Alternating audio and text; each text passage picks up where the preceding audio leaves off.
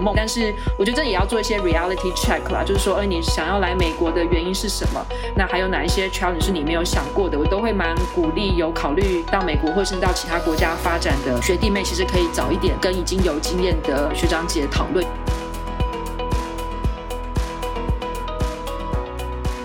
大家好，我是主持人祐田，欢迎收听《生计来一课》。我们很荣幸邀请到薛涵中医师及吴庭辉医师来分享他们精彩的职涯旅程。上一集，两位讲者分享了从临床到赴美进修并进入业界的心路历程，相信你们都对这段分享意犹未尽。今天，他们将会分享更多担任 Medical Director 在不同的公司以及场域的职涯发展。让我们欢迎 Emily 跟 Tim。哎，大家好。接下来第二个部分的话，会想要先从 team 开始，就是从你从 Consulting 转到 Medical Director 的这个 transition。那也想问说，当时候为什么会想要从顾问业转到 Omega Therapeutics 担任 Medical Director？先从我为什么想要离开 Consulting 来讲，然后再来讲说，哦，想要离开 Consulting 的时候，我考虑过哪些职位，有什么样的的考量，这样子。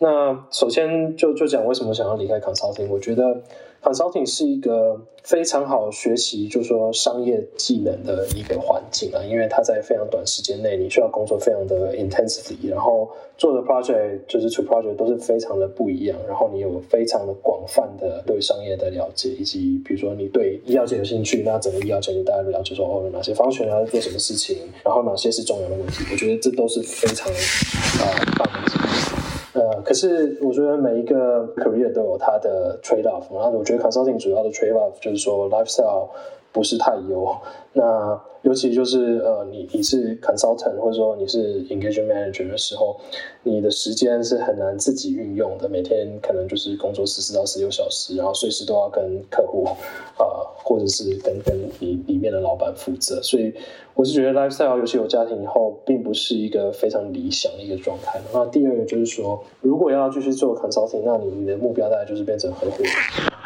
合伙人所具备的条件，除了刚刚讲啊，就是可能上期有稍微提到，就是说呃，consultant 的所谓 toolkit 或 skill set 以外呢，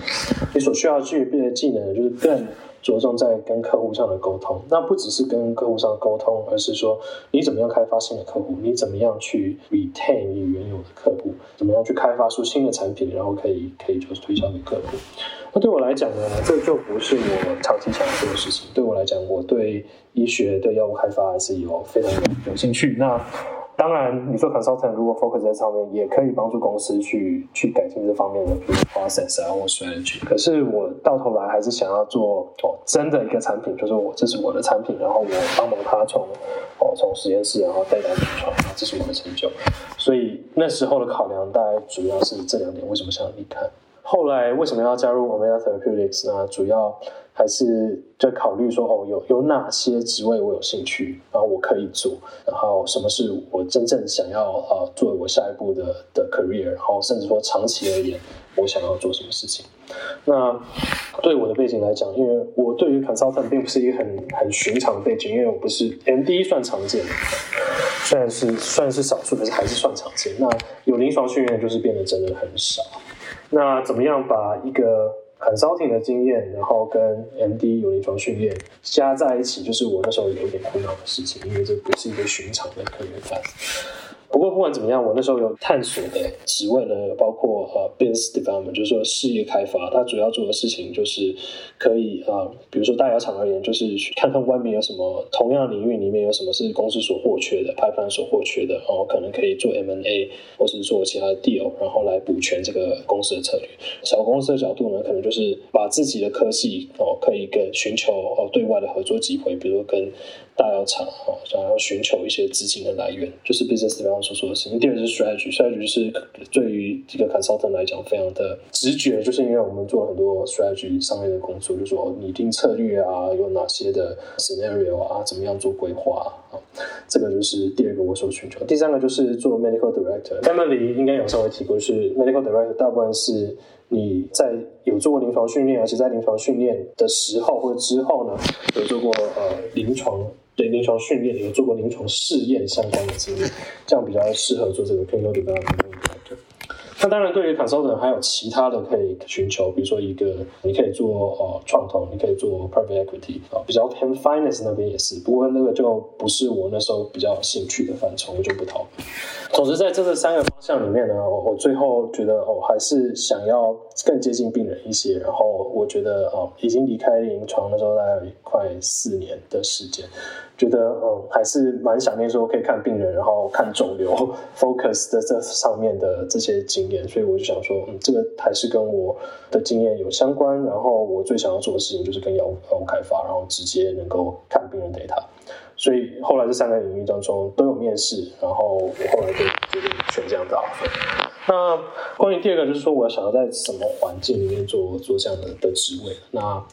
那时候考量就是大公司跟小公司，所以。我觉得在在大公司里面做决定都很慢，就是有层层关卡，你的职位也是非常的已经 well defined，那每天 day to day 就是比较类似，那跟我的个性比较不相符，尤其就经过就是在 consulting 这几年之后，我就希望每天都要有 generate 新的东西，然后那个 pace 已经习惯是是那样子的 pace，那也觉得说 impact 要马上 tangible，马上看得到，如果一直做这个 internal 的这些 process，就不是我很喜欢做的事情，所以那时候就比较倾向做小公司。那为什么选择现在职位？主要是说，哦，我那时候寻求小公司，然后我觉得它的 technology 是 promising，然后在下一个因素当然就是里面面试当中，哦，你觉得这些 interviewer 都是你觉得哦个性相合，呃，气味相同，然后是可以长期工作的伙伴。呃，当然，interview 反正应该很多人讲过，就是是双方的嘛，不管是他在 interview，你也是在 interview 那个公司，所以我觉得这些因素加起来，我最后就是加入 Omega Therapeutics，那担任 medical director。你想问说，很多的 consultant 可能会在他们的 consulting 的职涯某一个时间点转入到公司，那有哪些时间点是你觉得比较适合做这样子的转职吗？我觉得每一个时间点都蛮适合的，应该说你觉得是不是已经准备好，然后你在 consulting 累积的经验是不是已经可以帮助你下一步的 career 了？我觉得考量是这样。那当然也有一些个人考量，比如说我刚刚讲的 lifestyle，就是这些当然绝对是要考虑进去。大部分的人都会讲说，在 engagement manager 或者是 partner level 出去可能是比较吃香，就是说你可以相对应你的报酬跟达到的职位高度跟时间成本是比较好的。不过我觉得每个阶段其实都可以考虑了。比如说你在 consultant 的阶段，你在 make manager 之前就出去了，那你大概就是寻求职位，就说哦比较 technical 了，就是说因为他们知道哦你在 problem solving、solving skills、communication 都不错，可是你带人经验可能比较有限，所以他们就会放在你一个可能比较不是就说带人的职位，可是可能还是一个 high visibility，然后需要一个。对，独立工作，然后自己 generate 这些这些 thinking 的一个职位，像 strategy 的就是蛮蛮适合，蛮多人就是在这时候就去当一个 strategy 的 role。那如果在 engagement manager 的时候，因为你在多了可以就带人的能力嘛，所以你从这个时候你大部分可以寻求那种哦已经 direct report 的职位。相对应，比如说在 industry 或以药厂来讲啊，你可能就可以寻求 director 的职位啊，senior director 的职位，在这个阶段大概可以寻求这样职位。那再来就是 associate partner。那当然，我觉得这个 Excel 方面就非常的 depend on 你做什么事情，然后你跟客户的关系怎么样，就是很多都是直接跳到客户那边，因为你从这个阶段之上，你所寻求的职位呢，就已经不是一个可以非常好 define 你要做什么事情的一个职位，就已经是。非常不 technical，那变出一个 leadership role。那 leadership role 的时候，大概就是说，哦，他是不是有真的有有看到你做了什么事情，然后他知不知道你这个人，然后看是不是看中你的经验，那是不是 click 就很重要。所以就是这经验之上呢，就是他们就是寻求 leadership role。那有一些甚至在很资深的呃 senior partner 在 McKinsey 很很多时间。他们跳到一些大 corporate，就是做一些非常重要的职位，比如 CX。最近的一个例子就是我们前任的那个北北美 McKinsey 的 head，然后来就跳到 Pfizer 去当他们 chief business officer。那这是一个非常重要的职位，基本上所有的跟外面的这些 M&A activity 跟 deals 都是他来决定。所以这个很多很多的的 Excel opportunity 啦。不过就是说每一个阶段你寻求的可能是不太一样。那还是在于说哦，你个人就是觉得是不是准备好了。然后，如果能够跳到相对应职业，是不是可能够符合你的整个 career trajectory？就你们两个现在都是 medical director 的，但是呃，像 Tim 是在新创公司，然后 Emily 是在 Novartis 在药厂。那也想要问说，在这两个不同的公司里面，那 medical director 要做的事情应该会有蛮多不同的。也想请你们分享这个部分。工作的本质其实我想都是类似的，就是我们都是做 early clinical development，所以你的终极目标呢，其实都是把一个药物从 preclinical 带到 clinical，设计一个好的试验去 test 到底这个药是不是值得 move forward 到 late phase development。所以我想这个本质基本上是一样的，但是这个公司的大小呢，公司的架构不同了，当然就会很影响你 day to day 的工作的呃模式这样子。所以简单来讲的话，在大公司就是有非常的多人可以 support 你。每一个 line function，所谓指 line function 就是说，哦，你一个临床试验的 team，你会有专门做 regulation 的，呃，会有做 clean up 的，会有 statistician，会有 PK，会有 biomarker 等等。那像在大公司的话，这些职位都是已经非常 well establish，他们每一个自己都是一个 line function，他们有自己的 manager。等等这样子，然后也有像是非常好的 program manager 啊，可以去帮你 manage 很多比较 administrative 的一些事情，这样子。对，所以基本上就是有非常多的人来 support 你。另外一个好处就是说，除了说你有不同的 function 的人之外呢，跟你同样职位的人也有很多。例如像 medical director，我们可能我平常工作 Cambridge side，我们可能就有十几个这样子。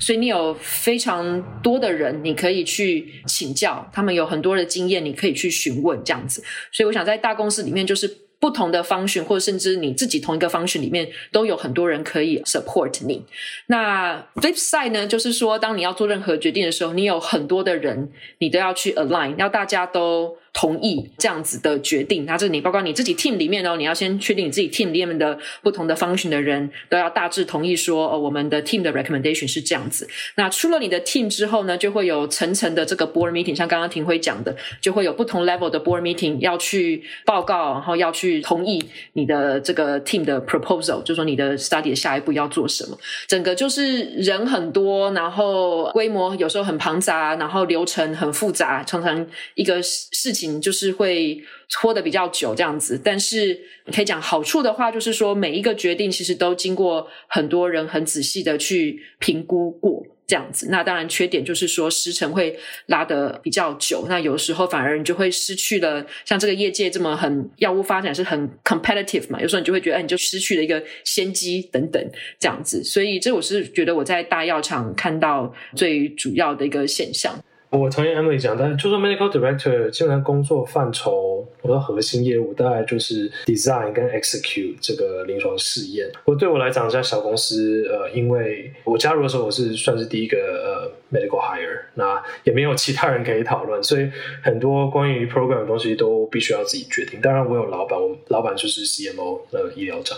那变成说我要提供选项，然后我要提供他做决定的 framework。那常常这个东东西就跟我之前在 consultant 的技能息息相关，就是我可以非常独立的，就是创造 framework，然后就说哦。看到什么东西是重要，那在做决定的时候，马上就列出说这几个是 deciding factor。然后，如果我有缺资料的话，我就知道说我可能要做 literature research 啊，我可能需要去 reach out 我的同事啊，哪些人可能是重要，我去提供 input，然后直接 create 一个，比如说一个表格啊或怎么样，然后把选项全部 lay out，然后每一个 pros and cons 全部都弄好，然后就给老板做决定。这边我的 day to day 大家就是讲说，不只是其他人可能就是在大家厂是有 support 好，那你就是只要负责 medical 的部分没有。我就是要还要负责同整，就是包括 project management 本身很多的事情都是要我自己来做。我觉得这个就是呃比较辛苦，而且就是需要习惯的事情。就是说，因为我在肯桑林大概就是做这样的事情，所以我还蛮习惯，也可以很快就把东西就弄出来。不过真的需要蛮 independent 去去做这些事情。那另外，我觉得我喜欢的就是有非常高的 flexibility，跟就是有很高的决定权啊。基本上很多事情就是我到我这个 level，我可能决定就可以了。那也不需要经过层层的波了。那另外有一个 entrepreneurship 的这个环境，就是我觉得我真的是加入公司，我们加入公司都在七十个人，现在已经扩张到一代一百二十、一百三。我那时候呢，公司规模还小的时候，其实很多东西，尤其是像这个 KGO 底板的方选几乎是零，所以就是变成你要变用 from scratch，就是我们也没有任何 size，也没有任何 PI commit to 我们的 study，然后。也没有 protocol，什么都没有，就是从这个状况下，你就是要从零开始，就是把这些都做出来，甚至像很多 document 的 template 也都没有，所以会要想办法要弄出 template。然后这个一个 site 它怎么建立，就是一个一个打电话，call call call email，反正可以回复的，能够。就是把 PA 拉上这个会议，investigator 那个拉上会议去 pitch 的都可以。那这个东西当然也也关乎到我之前的 presentation skill，就是怎么 pitch 在很短时间内引起，比如说 KOL 的注意，就是他们的兴趣。那最后就是我们从零，然后很快的我们就建立一个大概二十几个 site 的 network，然后可以可以 run 我们的 trial。那整个时程也是非常的紧，然后我们也都达成了。这就是从这个角度来讲，对我来讲就是一个。蛮有成就感的事情就是 entrepreneurship，那这个在大药厂真的是非常困难能够做到的事情，因为什么东西都已经既定了。像 Emily 来讲，他们哪些临床试验的 赛都是既定的，那你就是从那边他们名单中 pick。对我来讲，就是很高的 flexibility 可以做这些事情。可是当然，可能 flip side 就是很辛苦，因为什么事情就是都要你自己 independent 完成。那当然有有同事可以 support 你，可是那个 support 的程度真的是完全不同。我觉得主要差异是讲说你喜欢什么样的环境，就是我喜欢 build something，然后好像就是这是我的成就，那那我觉得小公司是是可以考虑的环境。那如果你是觉得我、哦、要一个非常 well organized 的一个环境，然后累积你的经验，然后正统的怎么做就怎么做，我觉得大药厂也是一个蛮好的选择。嗯，我我觉得我要讲一下，我觉得大药厂可能也没有像庭辉讲的这么的 rigid，呃，而且我觉得 medical director 的话，当然你有非常多人 support 你，但是基本上你还是会被。期待呢是一个 team 的 leader，那尤其我觉得在 early clinical development，其实你的实验设计等等，你要走什么样的 population，你要去哪一些 site，这其实还是有蛮多呃 medical director 可以着力的地方啦。对，所以我觉得也没有说到了大药厂，好像就是说哦，你被 assign 一个 program，它就已经都都已经有个 map 让你去 follow，其实其实也也没有到这样的的程度这样子，所以当然是一个我觉得。稍微比较受保护，那比较多 support 的一个学习环境，你真的非常多的人可以去询问，然后很多人都有非常多的经验。那不像说在庭辉自己新创，这是第一个 clinical program，那基本上公司没有任何人有有经验这样，所以我觉得是不太一样的。呃，学习环境，但是我觉得做 clinical development 基本上没有任何两个 study 是一样，没有任何两个药是一样，所以我觉得都还是有很多需要 intellectual input 的部分啊，所以并不会说好像到到药厂你就只是一个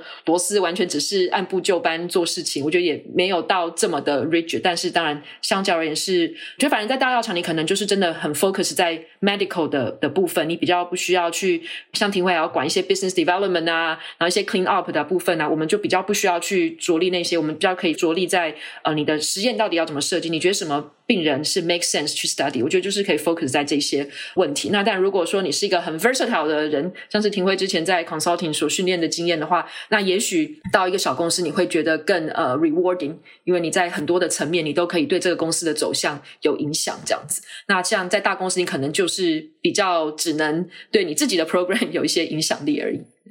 还是要看自己想要在这个职场上面扮演什么样子的角色。呃，下一个问题我想要问的是，称职的 medical director 会怎么样被评估？呃，其实你被评估的是你的 soft skills。那首先，因为我们都是走 early clinical development 嘛，就是通常都是负责 phase one study。那在肿瘤界的话呢，phase one study 大概啊、呃、失败的几率大概是大于九十 percent，是大概九十五 percent。所以你的 evaluation 呢，并不是根据于说呃你负责的这个 compound 是不是可以一直做下去到 late development，因为这个几率基本它是非常的低的，所以其实你被 evaluate 是说，诶，你在设计的过程，你在执行的过程，跟你后来 case data 已经进来，你怎么解读？那怎么样跟所有的 team member 一起做出一个决定，go no go 这些决定的这个过程中，你所展现的你的这个 soft skill，你的分析能力，你的沟通能力，你对上沟通的能力，这些都是我觉得最主要会被 evaluate 的。那当然有一些比较技术层面，就是说，哦，你到底对于 clinical trial 的设计啊，对 protocol 哪些是哦重要的啊，inclusion criteria 等等这些的设计，这些很基本的，然后当然人家还是从你日常的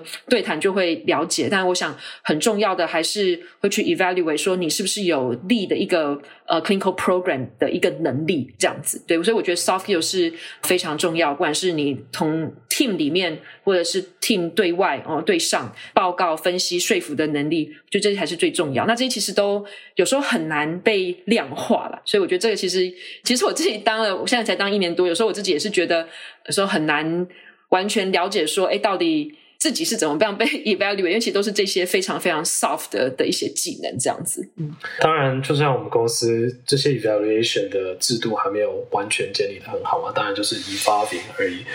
那我都同意 Emily 所讲，就是说一个 medical director 当然就是因为是一个 cross functional team 的一部分嘛，就是你真的是需要。我觉得最重要的 skill 大概就是呃、influence without authority 啊，就是很多它不是 report to you，可是很多时候你还是要帮忙决定整个 program 的方向。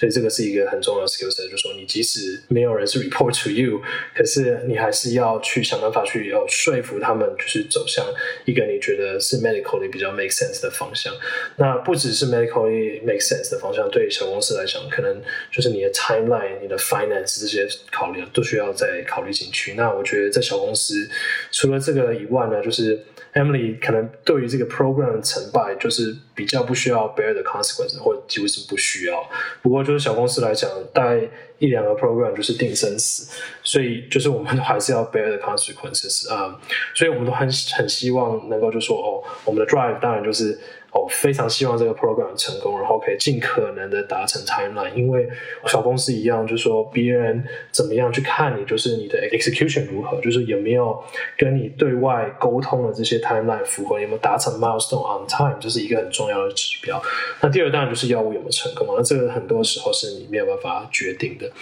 不过因为小公司都希望能够把那个整个时间越压缩越好，因为就变成小公司是 non-profitable 没有 revenue 的状况下，以这种 biotech，你就是有一定的 cash，你有一定的 cash burn rate，你有一定的 cash runway，你有一定的时间内，你的你的现金就会用完，然后没有办法再继续开发这个 program，所以这些 timeline 都非常的重要。所以我们每天啊、就是着重的东西，就说有没有 on track，然后有没有 meet the timeline，有没有 beat the timeline，因为这个东西都是对于小公司存亡是非常重要的事情。那我觉得。从个性来讲呢，就是你必须要能够接受这种 uncertainty 跟 ambiguity，比较适合在小公司，因为你每天你大概就会知道说哦，on the back of your mind 就说，哦，我大概还有多久的时间可以完成这个事情，不然我们公司可能就没有 out of cash。那你要能够接受像这样子的 risk，再来说，嗯，是不是适合这样的环境？那假设如果是在药厂里面，然后我是一个 MD，但是如果没有临床训练的话，怎么样可以脱颖而出，取得这样子的机会？基本上，像我现在做的工作的话，就是在临床开发的呃 medical director 的话，这个职务不是百分之百，但是可以说大概百分之九十吧。基本上都是会优先找有 clinical training 的人，因为其实你 day to day，你虽然不是直接看病人，但是你其实还是间接的在看病人啊。简单来说，就是当然在每一个 site，你的研究的 site 有呃主要的医师帮你看，但是如果他有一些 medical 的问题，可能是跟你这个新研究的药有关系的。他还是会跟你讨论哦，该怎么样的处置。那你在设计临床试验，这都是全部要用到说你的临床知识的。所以我想，我跟 team 目前的工作呢，其实本上这个 clinical training 简单来说是不可或缺的部分啦。那当然，如果有些人是选择其他跟临床比较没有直接相关的工作，那这个临床的训练怎么帮助？那可能又是不一样的状况。那但至少在我们两个目前选择的工作的话，这个呃临床训练基本上是必备的，应该可以这么说吧。嗯，我觉得重点还是在于说你，你你照你选择职业，这个临床训练的重要性是什么？当然，你可以，我们都可以讲说，哦，临床训练这一部分让我们可以对医疗本身更了解。然后，可是这个本身呢，可能对很多的职业都是一些 incremental。非常小的加分而已。比如说，哦，我觉得我在 consulting 的经验里面，你没有临床训练，对我就是那时候做的工作，我觉得不是什么决定性的因素。然后我能够因为我的临床训练带给这个 team 额外的帮助，我觉得也是有限的。毕竟，其实有很多方式可以取得我具备的知识。比如说，你打个电话给某个临床专家，可能比我专精许多。那你可以得到的资讯可能比我这样子讲来来的更好。况且，其实很多像客户啊，他们需要的是真的有就是 big names 去 back up 他们所谓的 analysis。所以，所以我觉得很多职业它并不是需要看起来像 MD 有相关的产业，可是不代表你需要临床经验。像 consulting 就是其中一个，很多 MD 应该说百分之九十五以上的 MD 在麦肯锡里面都是没有临床经验，因为他们所想要选择的这个职涯呢，就是不是要走所谓像我们这种开发的，而是他想要运用他的医学背景进入在 healthcare industry，然后呢，可能要他们的目标可能就要做一个 executive，然后比如说做 management level，所以他们要经过这样的商业训练，然后才能达到他的他的目标。那对我来讲呢，其实这个这个路就是蛮崎岖的。我之前就刚刚就有提到，就是不需要有临床经验也可以做这样的职务。即使在药厂跟 biotech 里面，也是有很多的职务不需要临床训练的。比如说，你是做比较像是 drug discovery，你也不需要临床训练。你如果是一个 MD，然后你选择想要走比较 basic science，后来也没有做临床训练，进入到药厂，那也跟你的临床训练就有没有做也没有关系。所以我觉得到头来就是第一个知道了什么路。第二个是有这些你考虑的选择里面所需要的这个技能是什么，其中有没有临床，你再来决定要不要做临床训练。就是说药厂里面其实职位，业界好讲广一点，业界里面其实职位也非常的多，那并不是什么都是需要呃 clinical training 的经验，像刚刚廷辉讲的，对，所以我觉得可以以开放点的心胸看这个问题，就是说。呃，即使你有临床训练，也不代表你一定要做跟临床训练有关的事情。当然，你有临床训练，可能会让你比较有优势去申请那一些是呃着重临床经验的职位，像说哦临床试验的研发医师，像我们做的这样的职位。但是，真的也不代表你必要。其实也有不少人是可能就 MD，甚至是 PhD，但他先从 clinical operation 做，那他做的诶发现说自己做的嗯、呃，当然做的很不错。那也发现说自己对于当一个呃研发研发医师这样的角色有兴趣，那他也是可以。可以可以转的，所以我觉得，尤其是在美国，其实事情都是非常 fluid 的。那其实我们如果以另外一个角度来看的话呢，尤其是在肿瘤界好了，呃，肿瘤的这个临床的治疗是日新月异，所以我们以前的 training 呢，其实比较多可能是让我们有知道说，诶，跟病人相处哦，在 clinical practice 到底是一个什么样的一个模式。但是你说真的，你的治疗本身，这其实一直一直都在变。所以其实真的一个，我觉得即使你是个 MD，你没有任何临床 training 的背景，甚至是一个 PhD 没有临床背景，如果你对这个是很有兴趣的，那你也很愿意去学习的话，其实我觉得也并没有一定是受限于说你没有临床圈，你就一定不能做什么职位，或者说你有临床圈，你就只能做什么。其实我觉得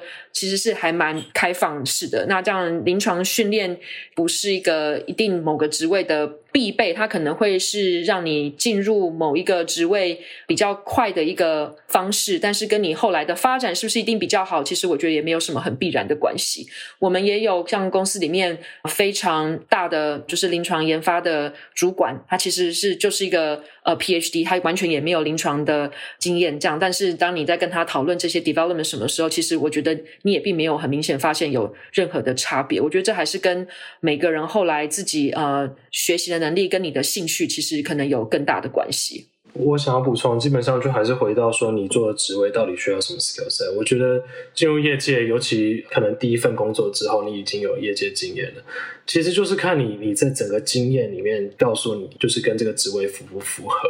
所以甚至你的学位也都不是那么重要了。就是除了药厂中真的除了少数职位可能需要 MD，比如说 medical monitor，就是做 clinical development medical monitor，safety physician 这种职位，它真的是需要 recruit MD。除此之外呢，其实你有没有 MD 学位也不是那么重要，重要的是你的经验是什么，你的 skill set 符不符合这些职位。我也看过在在药厂或者说在生技界面各种各样 function 都有 MD，比如说哦，当然最常见密度最高的都是 clinical development 跟 medical affairs 是最高的。那我也看过，就是说 business development 做 search and evaluation 的人，他也是 MD 背景，他就是或者是 MD PhD，他就是对于这个药物很了解，或者说对于 mechanism 很了解，或者是他之前有这种 equity research 啊，或者可能超前的经验，他也可以进入到这样的职位。我也看过有 strategy 人的是 MD，就可能之前。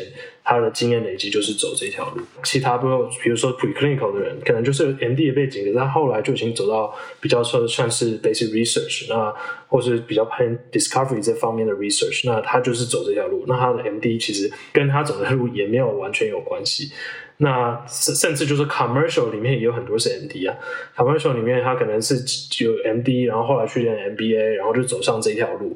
然后他可能在 commercial，他是不是需要用他的 MD 的这些 skill set，或者说他有没有临床经验，也跟他目前做的事情没有关系。一旦你进入的药厂，你需要了解说每个职位他所需要 skill set 在每一个 level 到底的需求是什么。那最后就已经跟你的背景，甚至你的学位已经关系很小了，所以我觉得这到头来就是不需要设限，不过也要想想说，如果你已经是个 MD 了，那你什么样的职位可以让你是让你可以就说运用你之前的，不管是念书，或是如果你有做临床临床的经验，来辅助你快一点达成哦这个职位所需要的 skill set 以及升迁所需要的这些条件。了解。呃，因为其实 medical director 这个职位也非常的竞争嘛。那如果有意想要在美国担任 medical director 这个职位的人，你们觉得有哪一些 reality check，就是怎么样可以加强自己让，让、呃、增加得到这个职位的机会呢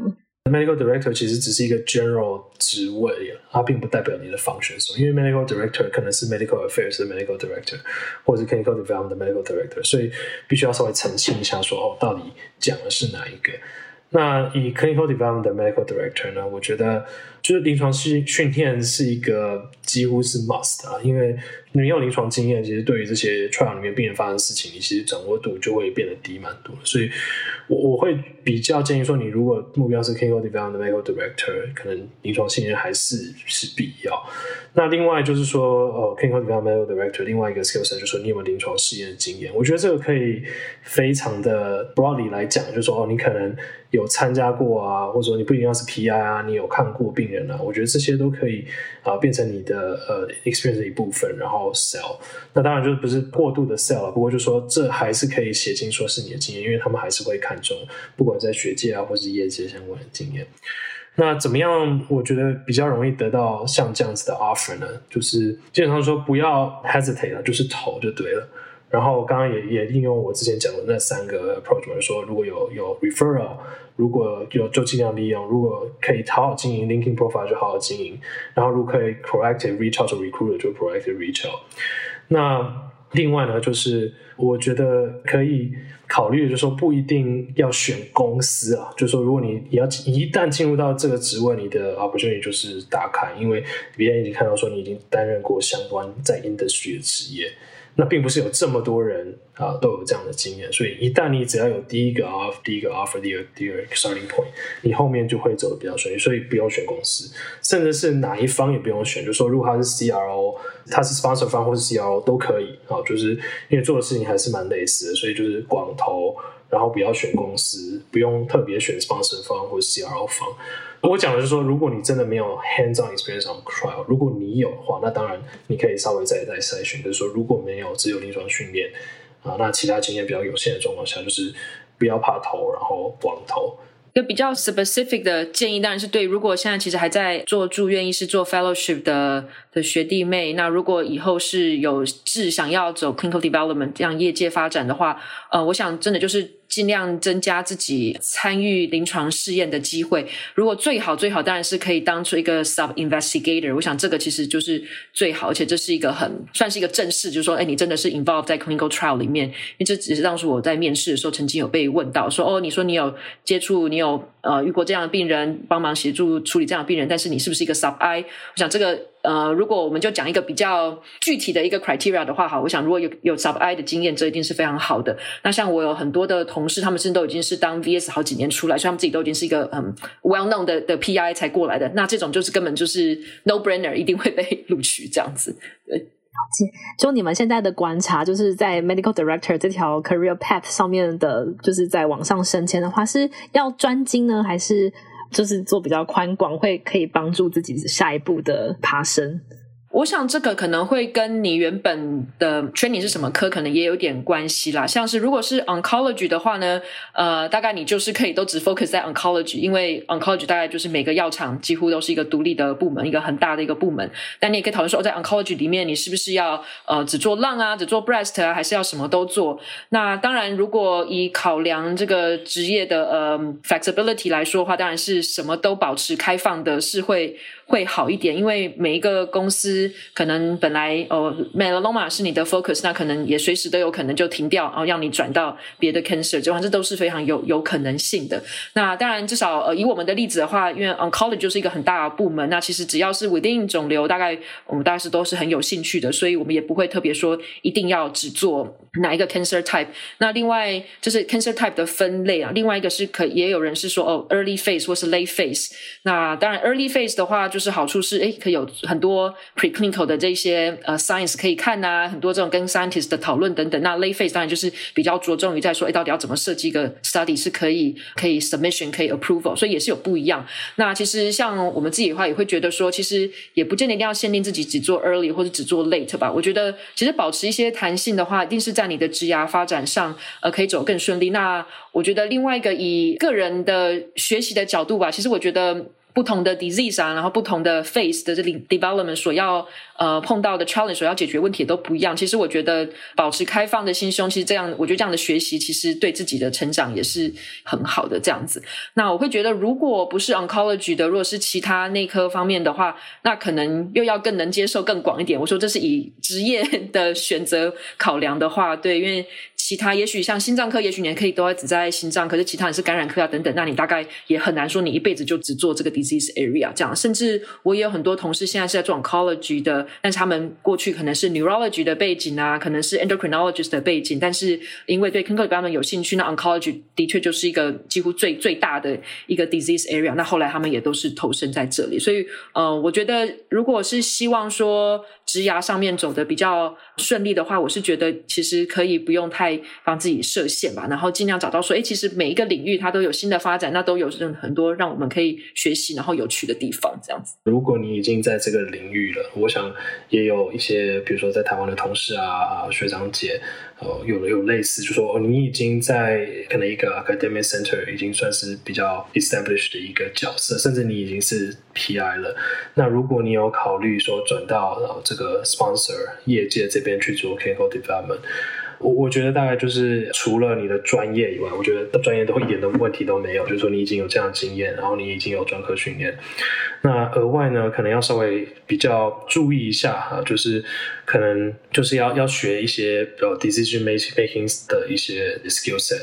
就说你怎么样去做决定，尤其是在一个比较算是商业的一个背景下面，就是哦，可能一个药厂的角度来看，就是你可能决定一个药 go or no go，你会想到哪些的因素啊？不是只有说做药物是基于这个完全是科学的根据，或是这个临床试验 data 的依据，而从一个更宏观的角度来看，说哦这个。药物开发对于这个整个治疗的领域啊，或者对于一个公司的影响是什么？什么然后如何去帮忙做一个对这个 sponsor 比较有利的决定？我觉得这个是可以开始思考的问题。那怎么样可以去得到像这样子的经验？我觉得很重要，也是跟可以跟药厂多接触，就是一家 academy 啊里面做到这样子的职位人，很多跟药厂尤其 medical affairs 接触的机会，也是一个互相学习的机会。常常都是哦，药厂就是。哦，应邀请啊，做做 speaker 啊，或者怎么样啊？可是从另外角度来看，就是说也是是一个很好的机会，可以跟药厂的那一方去学习，说他们到底在看重什么事情。然后如果要如果要做得更好，从一个药厂的角度，他们会考量什么事情？我我觉得这样子的，就是 mutual 的关系是一个比较哦健康，而且就是作为下一步要进入到 sponsor 一个很重要的步骤。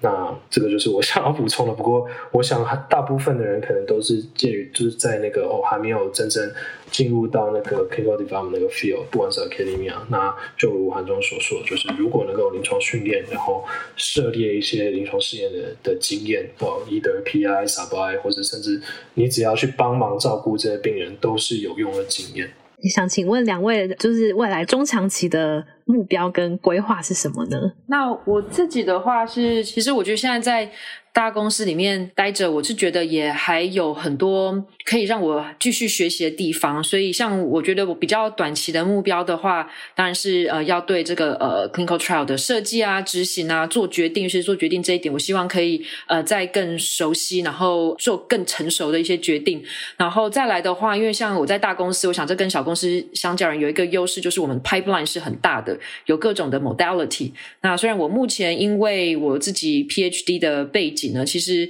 都是被 assign immuno-oncology 的这些 program，但是我也会很想要之后可以做一些其他的 small molecule 啊，甚至 CAR-T 啊等等这样子。所以我觉得至少在我工短期内呢，我会希望先在这大公司里面一个很好的环境呢，先多。学习 operational side 也多学习在不同的 modality 呃的临床试验执行上的不同的 challenge 跟怎么样呃处理这样子。长期而言的话，我会觉得当我在大公司诶学习了一段，觉得自己比较 comfortable 的话，我其实也会考虑说，诶是不是可以去小的公司，然后呃可能就是会去比较就领导诶比较多个 study 啊，然后可以自己更决定说我这些 study 甚至公司未来要走的方向。所以我大概长远规划的话是希望诶在大公司，我觉得。累积了更多的呃经验，对于做这些事情 hands on 都非常的 comfortable 的时候，也许我也会希望可以跳到一些呃比较小的公司，拿自己有更大的主导角色。了解。那你们两位要给如果有志想要走 clinical development 的人，有什么样子的建议呢？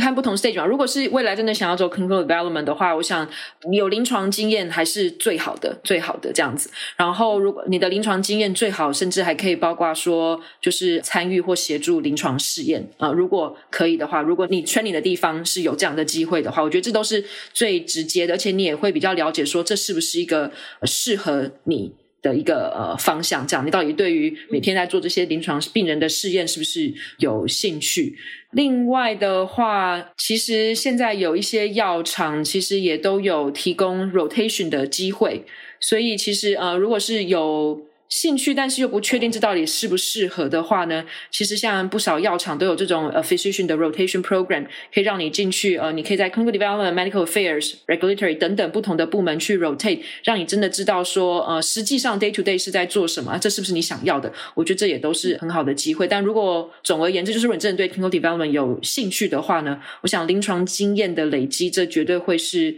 对你未来很大的一个加分。因为你们就不是一起在这条路上努力啊，有没有什么可以分享？就是你们怎么样，就是互相成长啊，互相成就对方，怎么样兼顾事业跟家庭的发展？我想，因为就是两个人的工作现在其实是嗯蛮蛮相似的嘛，对不对？嗯，对。那我想，当然很重要，就是在很多事情的上，就是都是就是尽量分工，尽量互相体谅。我觉得当 medical director 有一个，也许大家不见得有能理解的事情是说。尤其像你要 run 这些 global clinical trial 的话，你常常工作的时间不是。虽然我们一般说在药厂，大部分 work-life balance 是不错，的确，但是你有时候这时间不是你可以自己控制的。像你要跟一个亚洲的 PI 开会，你要跟一个欧洲的 PI 开会，那这个时间可能就是很早或是很晚这样子。所以我觉得很多时候就是你必须要互相体谅，说你工作上有这样的需求，那另外一方可能在那个时间就要呃扛起啊家庭啊的这个责任这样子。所以我觉得就是两方要互相认知说，哎，我们基本上在这个伴侣关系中是对等的，所以在各种事情的。分工上，那在工作生活上的体恤上，我想这些这可能都是很基本的事情啊。但是我知道，可能也并不是每一对伴侣都有办法做到做到这样子。我们换个方向讲，就是说，其实，在工作上，因为我们的工作是有点类似，但是因为工作公司的性质不同，加上庭会之前有 consulting 经验，所以我觉得我们也是可以呃互相交流，然后互相成长的。那当然呃是在。不违背公司的 confidentiality 的情况之下，这样像我常常会问题会说哦，如果我是要呈现这样子的思考过程，说到底我的 PowerPoint 要怎么样设计比较好，这是讲的是一个很很实际的例子，这样子。所以我觉得，当然两个人在同一个领域的话，就是有这样子的好处，然后彼此也都很知道说，诶，对方在讲的是什么样的事情。那为什么我现在跟这个 PI 开会就这么重要？我一定要放下所有的事情。所以我想，大概就是真的是互相体恤，是一个很。很重要的事情，那尤其是我讲在美国生活最重要就是没有什么后援，对，就是没有像呃长辈啊可以当这小孩的后援，所以我想这个互相体谅，跟有时候真的要想办法挪动自己的 schedule 来配合小孩，配合对方的时间，这个都是常常需要的，对，所以其实讲到这个，我觉得刚刚廷慧前面其实也有提到说。我想很多人可能都会有一个呃美国梦，我想我们也也可以算是这样子，对。但是我觉得这也要做一些 reality check 啦，就是说，哎，你想要来美国的原因是什么？那这个因素到底真正在美国实际生活之下是不是成立的？那还有哪一些 challenge 是你没有想过的？我觉得这个其实我都会蛮鼓励有考虑。呃到美国或者是到其他国家发展的学弟妹，其实可以早一点跟已经有经验的呃学长姐讨论，因为有时候真的可能会跟想象中的蛮不相同的。对，就像以我们自己的经验的话，如果大家有兴趣，我们其实也可以真的可以聊蛮多在美国生活上所碰到的一些挑战，尤其是有家庭之后的挑战。我觉得这个。很多也不是说啊，我就说我就去克服这样就可以的。其实我觉得是值得去思考，说这是不是你要走的路这样子。我觉得 Emily 差不多都 cover 了。当然，做同样的类似的工作或同样的职位。觉得还是帮助蛮大，就毕竟很多概念上的东西可以可以讨论啊。就是我觉得很重要，就是要 maintain 那个 confidentiality 嘛，毕竟就是公司都有相当的规范。不过对于就说可能一些执行面啊，或者说策略的想法的东西，在在医疗上，我觉得都是蛮好的讨论对象。那尤其对我来讲，帮忙就是。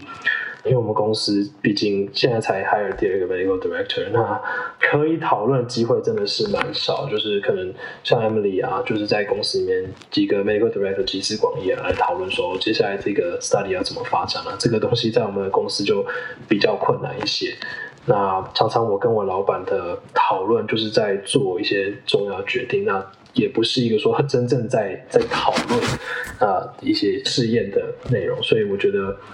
这些都是就是 Emily 可以提供给我的，就是一些呃想法上的交流，尤其是 medical side，我觉得其实帮忙蛮大的。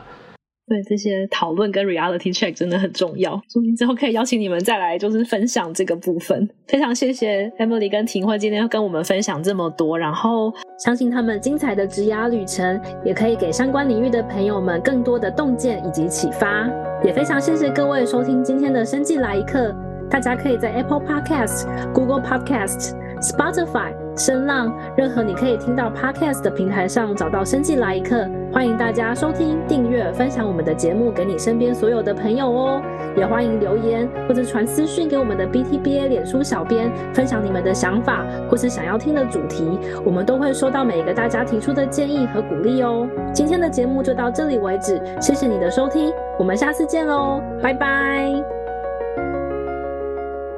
生技来一课 Moments in Biotech 第三季由 BTBA Boston Taiwanese Biotechnology Association 制作，谢谢驻波士顿台北经济文化办事处的赞助。本期节目主持人有许祐田、刘俊、乙方孟宪伟、纪威佑、Rick，还有我陈乃群。后制团队包含刘继秀、洪慧芳、涂新芳、林茂然、林婉柔、吴云云、潘云仪、陈君伟、卢维忠。宣传是陈范恩，并感谢顾问团队 Joe 李彩仪、Margaret 魏佳音、Erica 蔡佩珊、Phoebe 蔡涵婷、洪信怡。如果你喜欢我们的节目，欢迎到你所使用的 Podcast 平台留言，并给我们五颗星的评价，也可以到我们的脸书留言。我们下一集再见，拜拜。